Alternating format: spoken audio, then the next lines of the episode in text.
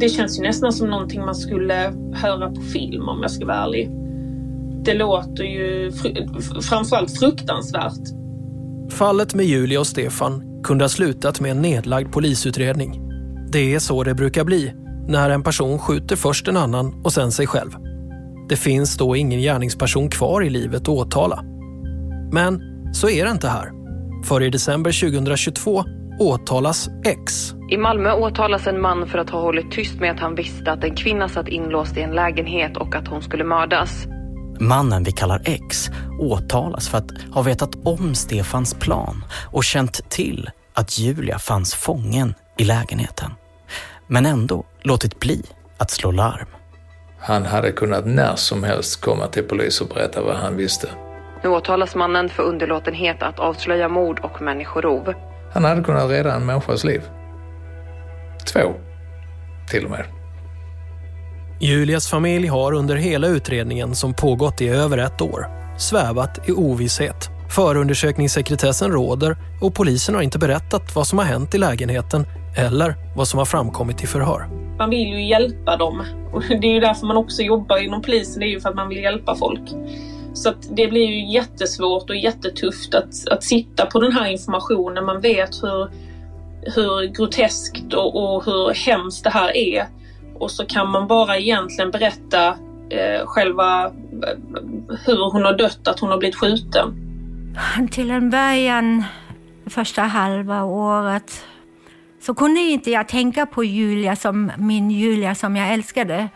Utan de enda scenarier jag kunde se var hur hon blev mördad. Men när åtalet väcktes i december 2022 blev utredningen offentlig. Och nu kan och vill poliser berätta vad de menar har hänt i fallet.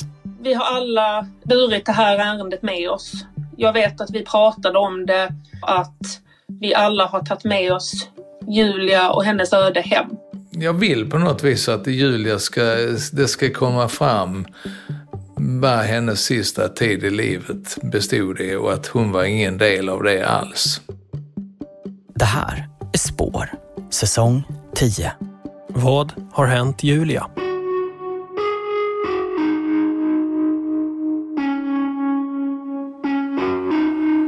Spår görs av Martin Jonsson och Anton Berg. I redaktionen finns också Maria Hansson-Botin och Eva-Lisa Wallin. Om du hör det här betyder det att du är prenumerant. Stort tack för att du stödjer vår journalistik. Den 27 mars hölls en rättegång i Malmö tingsrätt om det som har hänt i lägenheten. Det här och nästa avsnitt ger er bakgrunden och vad den här rättegången handlade om. Spår har bevakat förhandlingen på plats och ni kommer att få höra utgången av fallet när domen kommer senare i vår. Det här är avsnitt 3, polisutredningen. Ni minns polisen Mikael Östling från första avsnittet. Mitt namn är Mikael Östling och jag jobbar som utredare på polisen i Malmö. Han, som med sina 33 års erfarenhet avdelning grova brott och sitt jobb som utredare på grova brott i Malmö, trodde att han hade sett det mesta. Ja, jag trodde det. Men som ändå blev förvånad av det här fallet. Om man kan tala om att man tappar hakan, så var det väl det vi kände.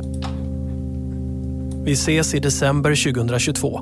Nu har fallet gått i åtal och Mikael Östling kan berätta det som han velat göra ända sedan han och jag först pratade om fallet hösten 2021. Ett drygt år tidigare. För Mikael Östling har verkligen velat berätta. Alltså personligen, för mig så tar detta slut med att det belyses, det blir offentligt vad Julia har åkat ut för. För att ingen ska någonsin tro att hon var med på någon drogrelaterad bondage-grej i en lägenhet.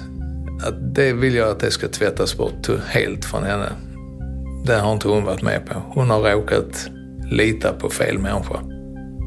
Vilket är fruktansvärt. Så vi tar det från början. Alltså hur det började för polisen i Malmö Den 21 augusti, det är då man anträffar två döda människor i en lägenhet och de är skjutna. Båda två, alltså har dött till följd av ett vapen. Och detta är den 21.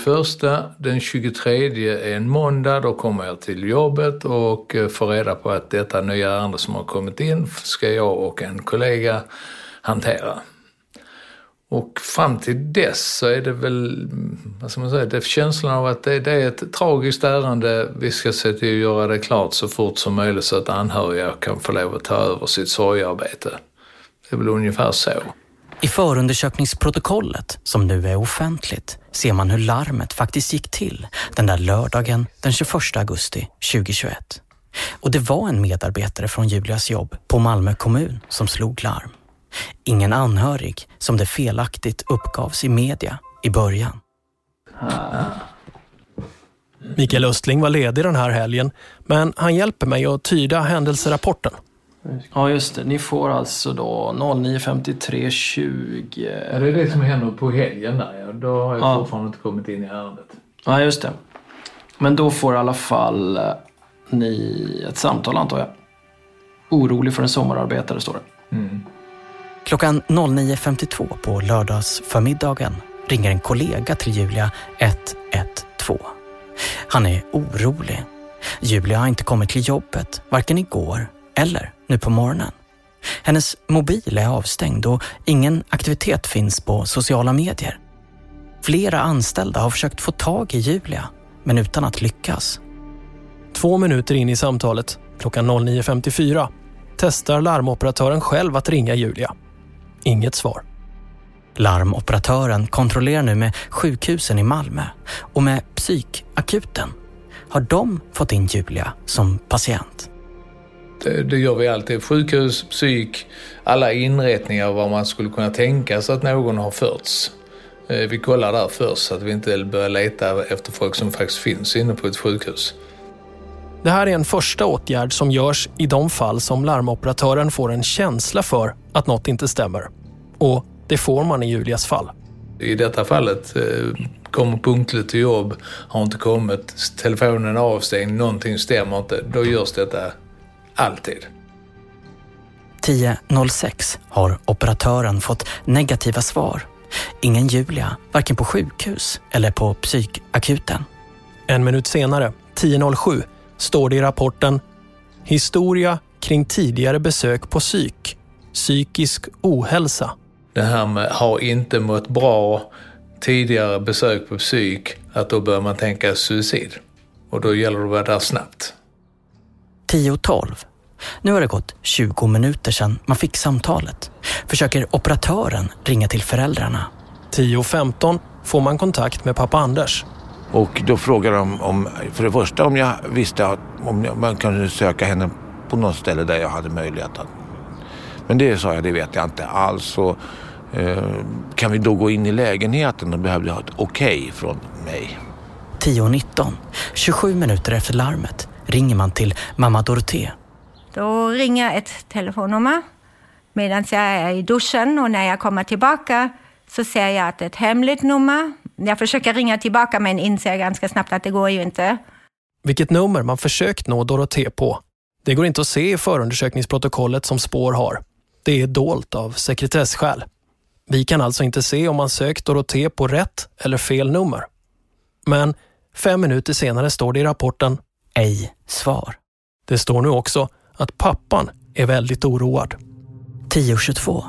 Nu har det alltså gått 30 minuter efter larmsamtalet, beslutar man att gå in i Julias lägenhet. Med hjälp av en låsmed tar man sig in. Då är klockan 12:44. Ja, och konstaterar att lägenheten är tom och man hittar någon medicin som tillhör Stefan i den lägenheten, och det är det som gör att man går bort till den andra lägenheten sen och ringer på. I rapporten beskrivs det som att man hittar muskelavslappnande medel som tillhör mannen vi kallar Stefan. Att polisen hittar läkemedel som gäller en annan person än Julia i hennes lägenhet gör att man vill kolla upp den mannens bostad. 3 minuter efter fyndet, klockan 12:48, har polisen hittat Stefans adress. Man åker upp till lägenheten, ringer på dörren, men det är ingen som öppnar. Sen åker man ner här på polishuset igen och får ett beslut inifrån att man ska ta sig in i lägenheten för att undersöka, för att nu börjar det kännas konstigt. En knapp timme senare, 13.46, har man fått beslut om PL 21. Det står för polislagen paragraf 21. Det innebär att polisen får ta sig in i en bostad om man misstänker att det finns en skadad, medvetslös eller avliden människa där. Lägenheten är låst och återigen behövs en låsmed. I rapporten står det framkörningstid 40 minuter. Klockan 14.48, knappt 5 timmar efter larmet, tar sig polisen in i Stefans lägenhet. 14.48, ja. Mm. Det är då man går in och man anträffar de här 2 personerna omedelbart. 14.48.48 står det PL 21 utförd. 4 sekunder senare. Tekniker behövs. 3 sekunder senare. 2 avlidna i bostaden. 2,5 minut senare. Vapen, blod i bostaden. Jag är ju ledig den helgen när ärendet kommer i tidningen. Och det är bara en liten kort notis. 2 döda anträffade i lägenhet. Sen är det inte mer.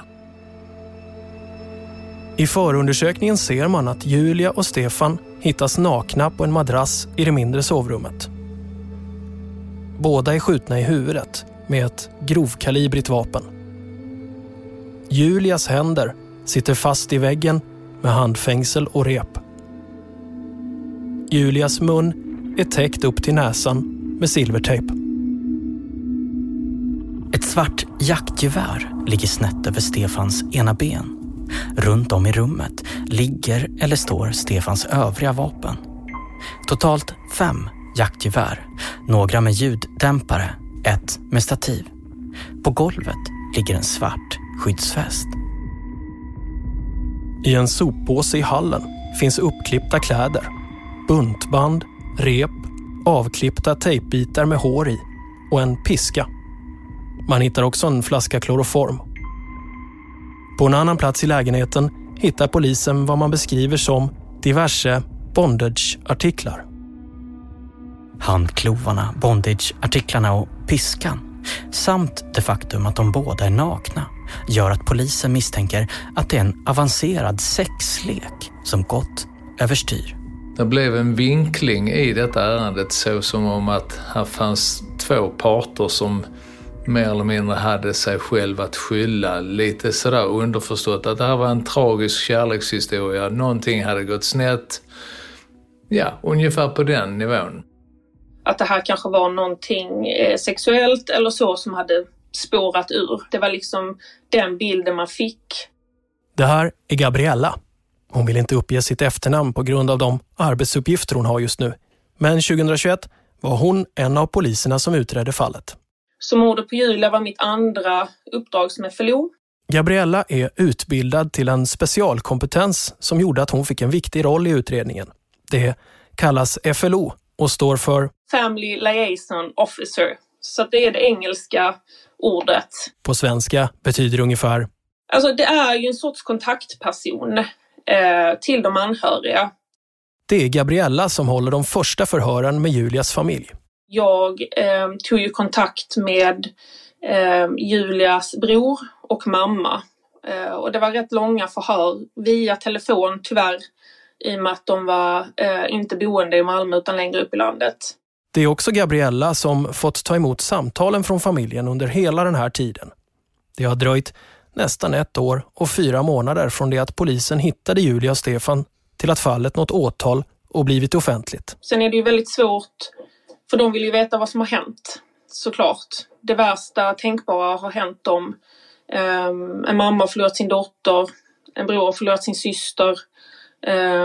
För de var helt oförstående till det här och vad som kan ha hänt.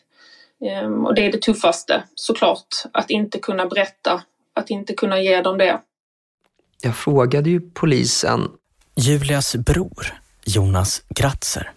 Jag sa ju att ni måste ju berätta... I varje fall för oss eller karaktären på brottet. Så när vi väl får ta del av förundersökningen eller, så måste vi vara någorlunda förberedda på vad det är vi ska ta del av. Så jag menar, man kan ju inte hamna i ett nytt chocktillstånd, så vi måste ju delge oss i alla fall så mycket hur vi, liksom, vilken inställning vi ska ha. Så att säga, ska vi förberedas på att det är ett mord eller att det är någonting utöver ett mord? Och då svarade ju polisen med att vi nog skulle förberedas utöver bara ett mord, så att säga. Att det var utöver det vanliga, att vi skulle förbereda oss för det. Att få så lite information gör att både Jonas och mamma Dorothée börjar medvetet eller omedvetet skapa tänkbara händelseförlopp. Att sörja Julia blir svårt för alla andra tankar och känslor som tar över. Till en början... Mamma Dorothée Augustin. Så kunde inte jag tänka på Julia som min Julia som jag älskade.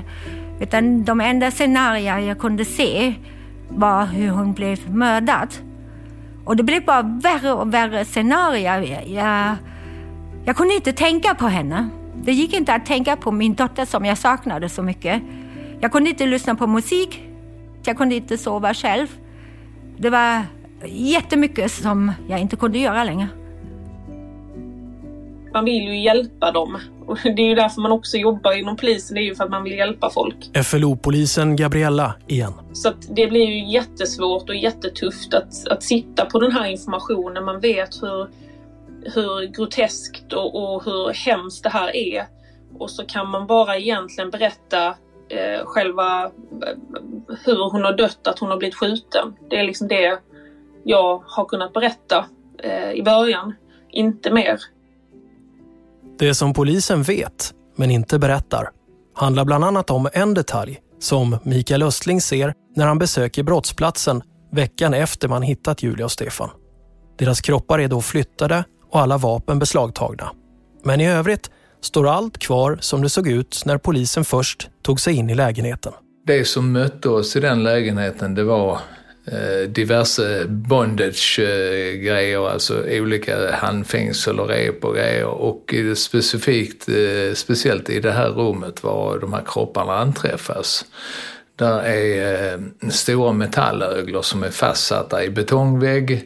Och där finns rep och utrustning att binda folk och handfängsel i de här.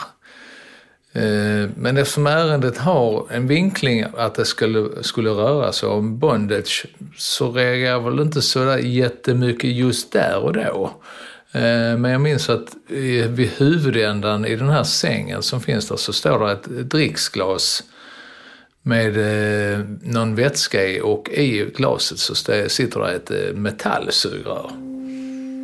Och det är bara en bild jag kommer ihåg att det är där. Och sen när vi kommer tillbaka till jobb och jag börjar titta noggrant på bilderna från när kropparna har anträffats, så kan jag säga att Julia, hon har ju alltså försetts med tejp över halva ansiktet ända upp till näsan.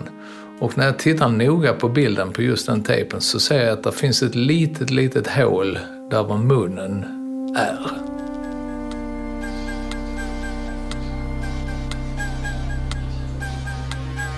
Då får jag bara känslan att detta är inte alls vad vi trodde. Hon har alltså varit fången här och fått sin näring genom det här sugröret. Det är något helt annat än vad vi har trott.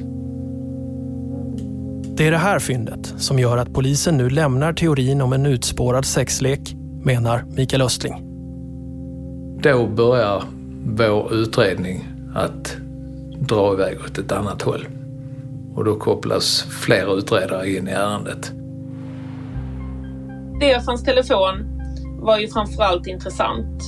Vi ville ju ha ett motiv. Gabriella får, förutom att vara kontaktperson till Julias familj, alltså uppgiften att undersöka mobiler från platsen. Jag hittade inget sådant. Jag fick uppfattningen av att han har raderat en hel del i sin telefon. Alternativt att om något har funnits så har det inte funnits i telefonen. Gabriella gör ett enda fynd i Stefans mobil. En app som han raderat, men som polisen lyckas återskapa. Det vi hittade som återskapades var en krypterad app, Wickr. Wickr är en app för krypterade meddelanden. Och polisen lyckas inte återskapa eller tränga in i vad Stefan skrivit eller till vilka personer. Det Gabriella istället ser när hon går igenom Stefan och Julias konversationer är en vanlig och till och med fin kompisrelation. Det som slog mig och det som nästan är att det gjorde det mer tragiskt var ju att det verkade som en väldigt normal relation. Jag kommer ihåg, det var ett meddelande där han hade skrivit till henne att han hade gjort köttfärslimpa.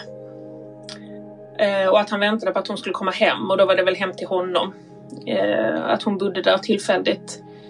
Och hon skrev något i stil med åh vad gott och vad lyxigt. Och han svarade att ja, men jag väntar med att sätta in den i ugnen.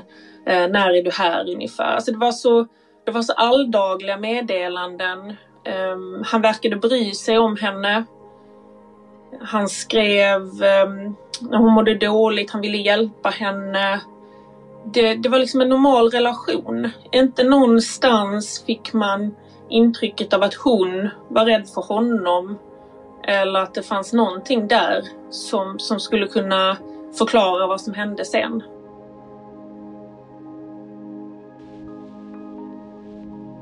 Utredarna går också igenom tidigare material som finns i ärendet. Allt från helgen och fram till att de tagit över. Och i det materialet finns ett telefonsamtal som väcker utredarnas intresse. På måndagen, 2 dagar efter att Julia och Stefan hittas döda, ringer en person till 114 14. Vi reagerade för han hade sagt att Stefan, och det här fallet då är det X som har ringt in till polisens kontaktcenter. Han hade uttryckt att Stefan hade försökt få tag i honom dagen innan mordet, velat att X skulle komma dit. Och att Stefan hade varit rätt på kring detta. Det är alltså mannen vi kallar X som ringer.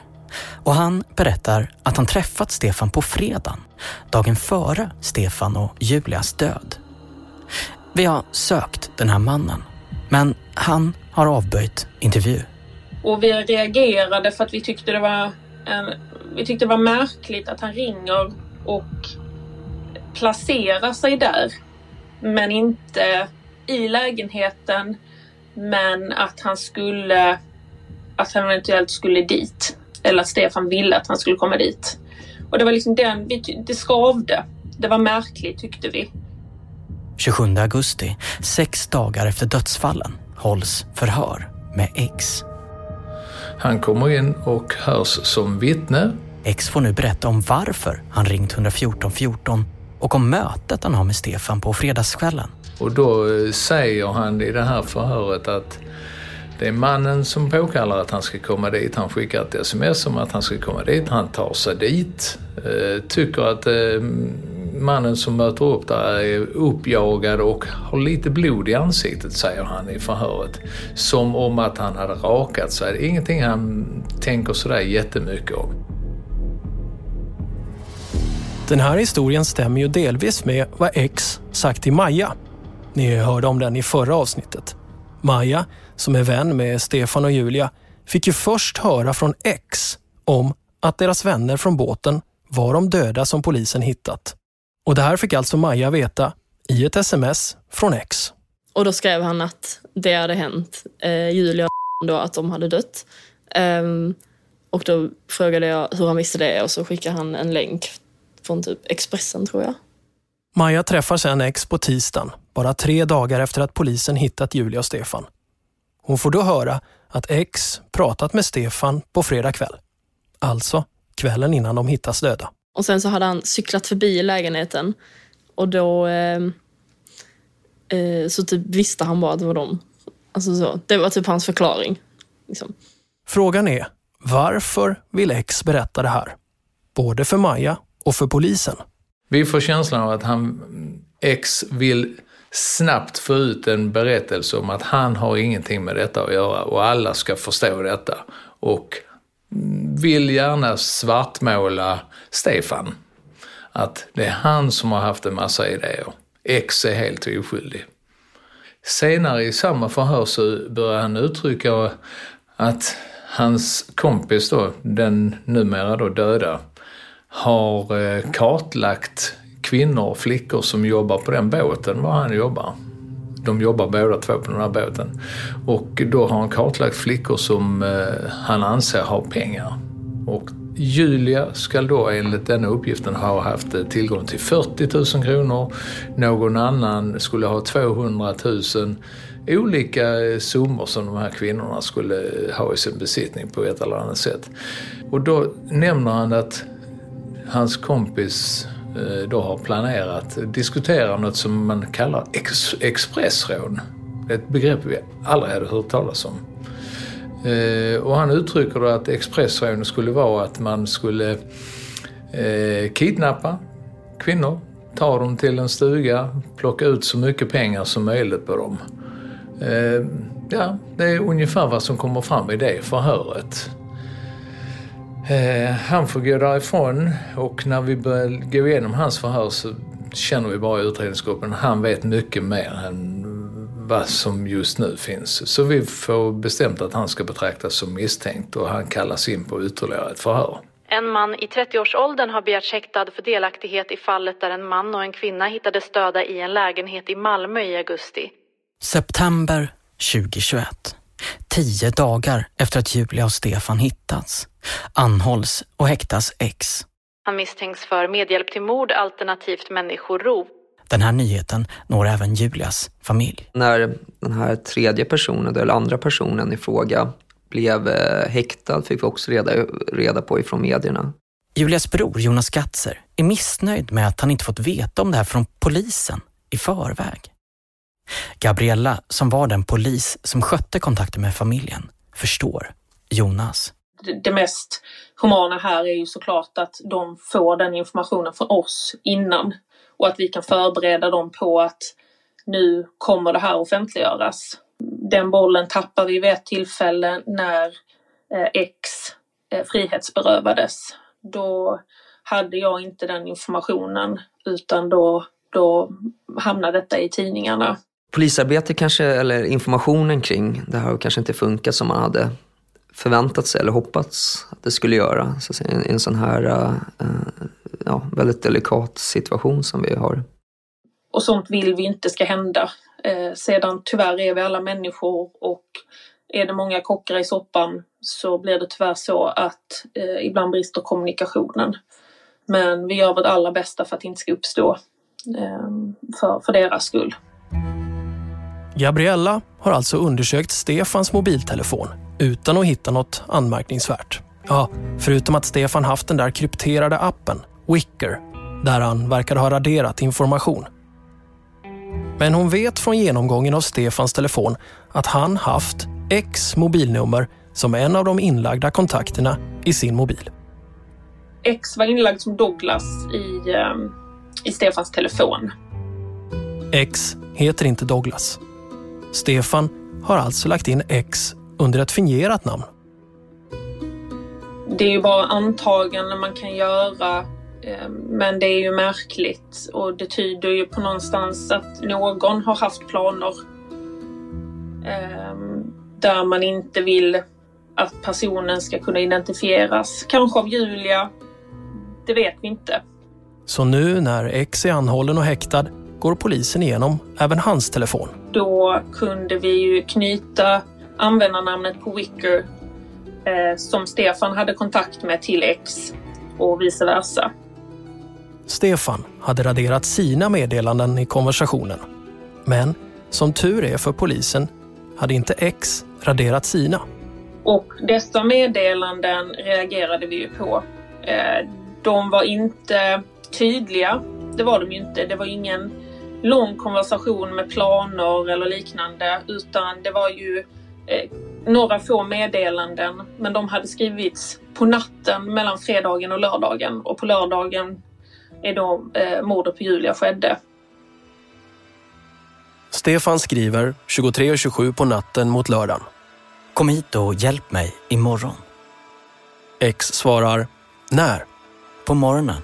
svarar Stefan. 40 sekunder senare skriver Stefan igen.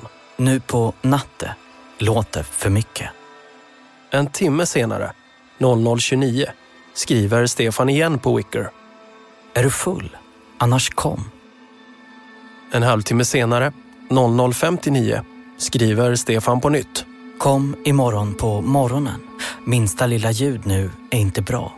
Och hoppas verkligen inte du sagt något.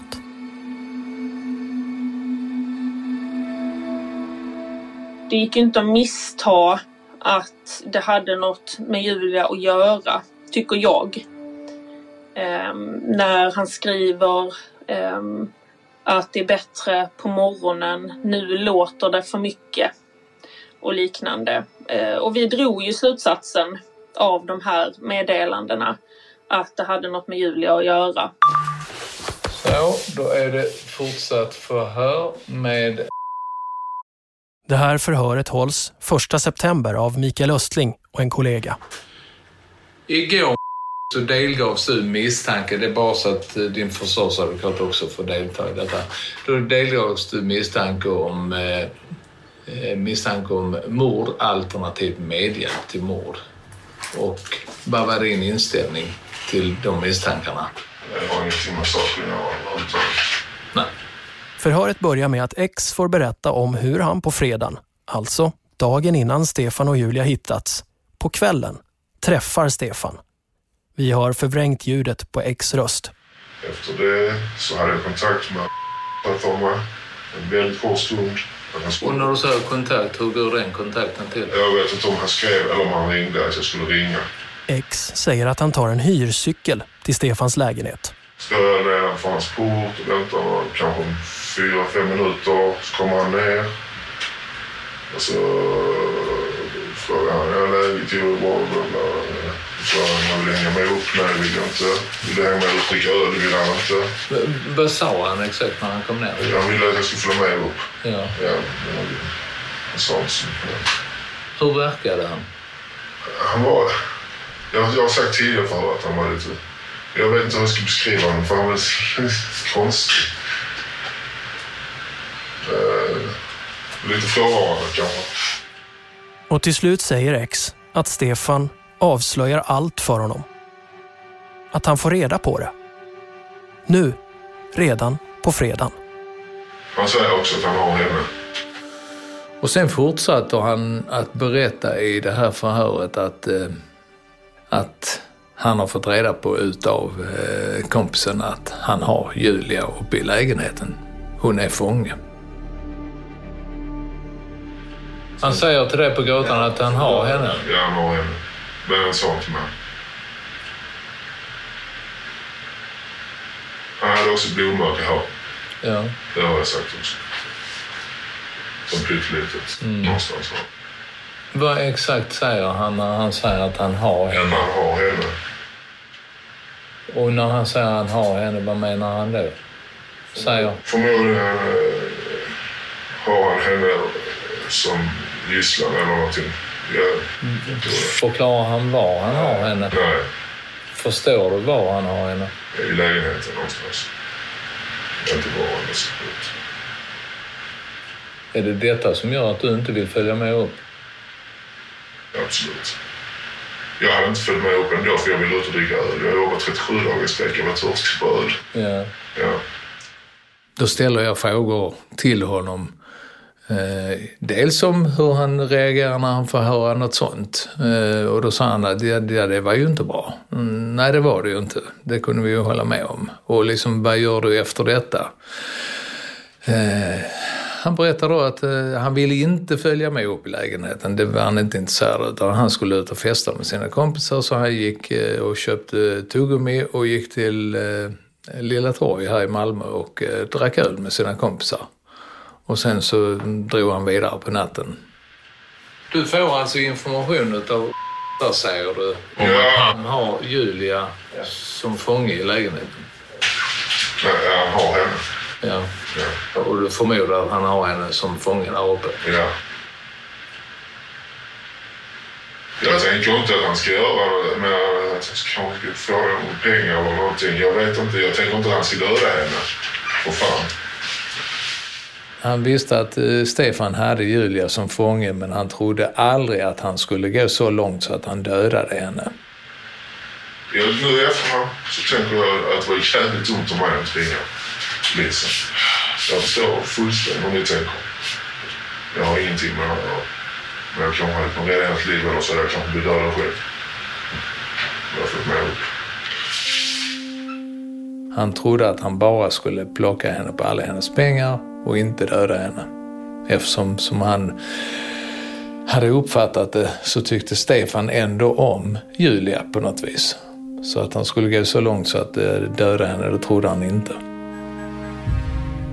X berättar mer. Återigen får Mikael Östling höra om det där märkliga brottet han aldrig tidigare stött på. Det som X påstår att Stefan kallar för expressrån. Så berättar han på nytt om de här expressrånen, hur de skulle gå till. Men berätta mer om de här planerna.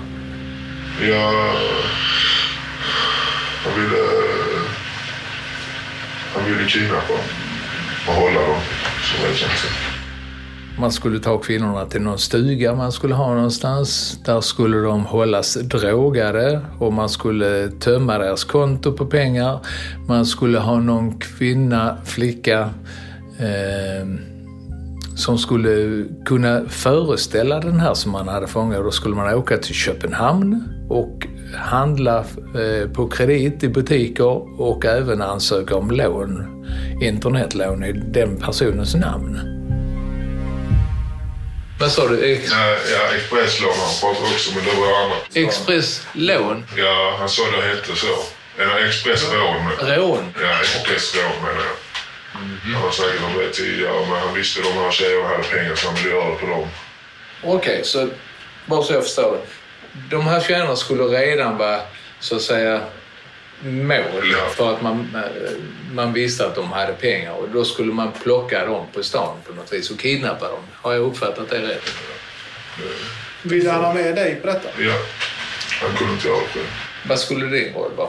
Jag vet inte. Det är väl jobbigt om han kör bilen till exempel, om jag skulle ta in dem eller så.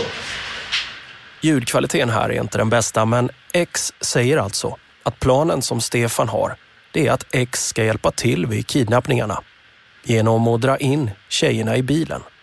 Stefan skulle köra. Han kan inte genomföra planen på egen hand, menar X. Okej. Jag tänker, om jag då tänker så här, om man nu skulle göra det, de skulle ju antagligen skrika. Ja. Vad var planen där med dem? Jag vet inte. Jo, du vet ju någonting. Ja, men skulle ta en servård faktiskt. Ja, för vad skulle man med? Ingen aning. Servård kanske. Ja. Eller så hade han som lugnade tabletter eller något. Ja. Enligt X har Stefan pratat om de här planerna i över 1,5 år. Han har nämnt vilka tjejer han ser som tänkbara offer. De jobbar alla på båten. Han berättade om anställda ombord tjejer. Och enligt Stefan har de alla mycket pengar. Han nämnde Maja att hon hade 200 000 kontot. Jag skulle aldrig få mig att göra någonting. Nämnde han fler än Maja? Vid tidigare tillfällen har han nämnt en annan tjej också. Vem? Isabella heter hon. Isabella, okej. Visste han att hon hade pengar också? Ja. Jobbar hon också på båten? Ja. Okej. Kan du utveckla de här planerna? De hade mycket pengar så han ville ta dem. Ja. Jag vill inte vara med på det. X menar också att Stefans plan innehåller en idé för hur allt ska sluta för rånoffren. Och när man hade tömt ut så mycket det någonsin gick att tömma ut så skulle de här avlivas. Alltså de skulle dödas och grävas ner någonstans. Så här låter det den 24 september. Då hålls det fjärde förhöret med X som misstänkt för inblandning i människorov och mord. För att du har berättat att expressrånen skulle avslutas med att offren skulle... de skulle dödas. De skulle begravas döda. Ja, det var han sa, ja. Det var du som sa det? Ja, men det är han som har Har inte sagt någonting till oss. Det är du som har brutit. Ja, det är hans plan. Jag menar att jag inte han skulle döda henne för att han gillar ju henne. Men det har gått snett eftersom hon ville flytta till Stockholm också. Ja. När ni hör om de här expressrånen, det är första gången ni får höra om dem. Och då får ni också höra att man planerar att göra sig av med, alltså döda kvinnorna. Mm. Vad sa ni till varandra efter det förhöret? Alltså jag kan säga att den känslan vi fick under förhöret, det var väl, om man kan tala om att man tappar hakan, så var det väl det vi kände. Och vi förstod inte vad är det människan sitter och säger till oss. Alltså det är ju såklart, det känns ju nästan som någonting man skulle höra på film om jag ska vara ärlig. Det låter ju framförallt fruktansvärt, men sedan när man ser till vad som har hänt med Julia, när man sedan såg i Stefans i Julias telefon att det fanns skärmdumpar från Swedbank innan morden, att han hade tagit foto på hennes kort. Det fanns ett försök till att ta ett privatlån i hennes namn. Då kändes det inte orimligt. Malmöpolisen börjar nu förhöra fler vittnen och man undersöker också om det kan ha funnits någon stuga, men utan att hitta några spår. Vi kollade även upp hur många mystiska dödsfall har ni haft på båten. Kopplingen till båten, arbetsplatsen som länkar ihop offer och förövare, tar polisen på stort allvar. Att om någon skulle skriva en bok om någonting så var det väl det här dödens fartyg eller något liknande, för att det kändes som att alla där skulle kunna vara potentiella offer. Hade man bara antingen pengar eller, som vi också förstod, bara man hade ett sånt där aktiekonto, och du behöver inte ha någonting på det, men bara det gjorde att flaggan hissades hos Stefan att då fanns det pengar. Samtidigt så inser man att det här är vad X påstår. Det är uppgifter från hans förhör. Så därför försöker polisen utvärdera sanningshalten i X historier. Kan verkligen Stefan ha gjort det här? Har han vad man kallar våldskapital? Det verkar ju, bortsett från de 6 vapen han har i sitt vapenskåp, ändå inte stämma med den bild som så gott som alla vittnen ger. Där framträder tvärtom en omtänksam, snäll och lugn 44-årig man. Vi hör utredaren Gabriella igen. Han var så snäll. Och Stefan var snäll och trevlig och ville allas väl.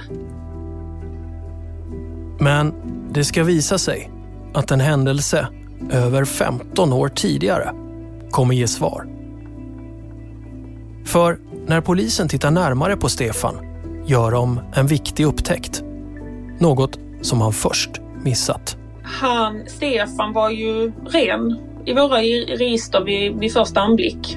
Men så upptäcker man att Stefan bytte efternamn. Och i de register som sträcker sig tillbaka till 2004 ser polisen nu en händelse där Stefan under sitt dåvarande namn är gärningsman.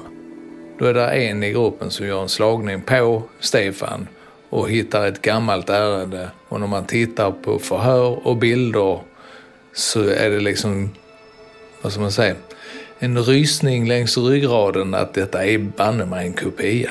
Han har gjort det igen.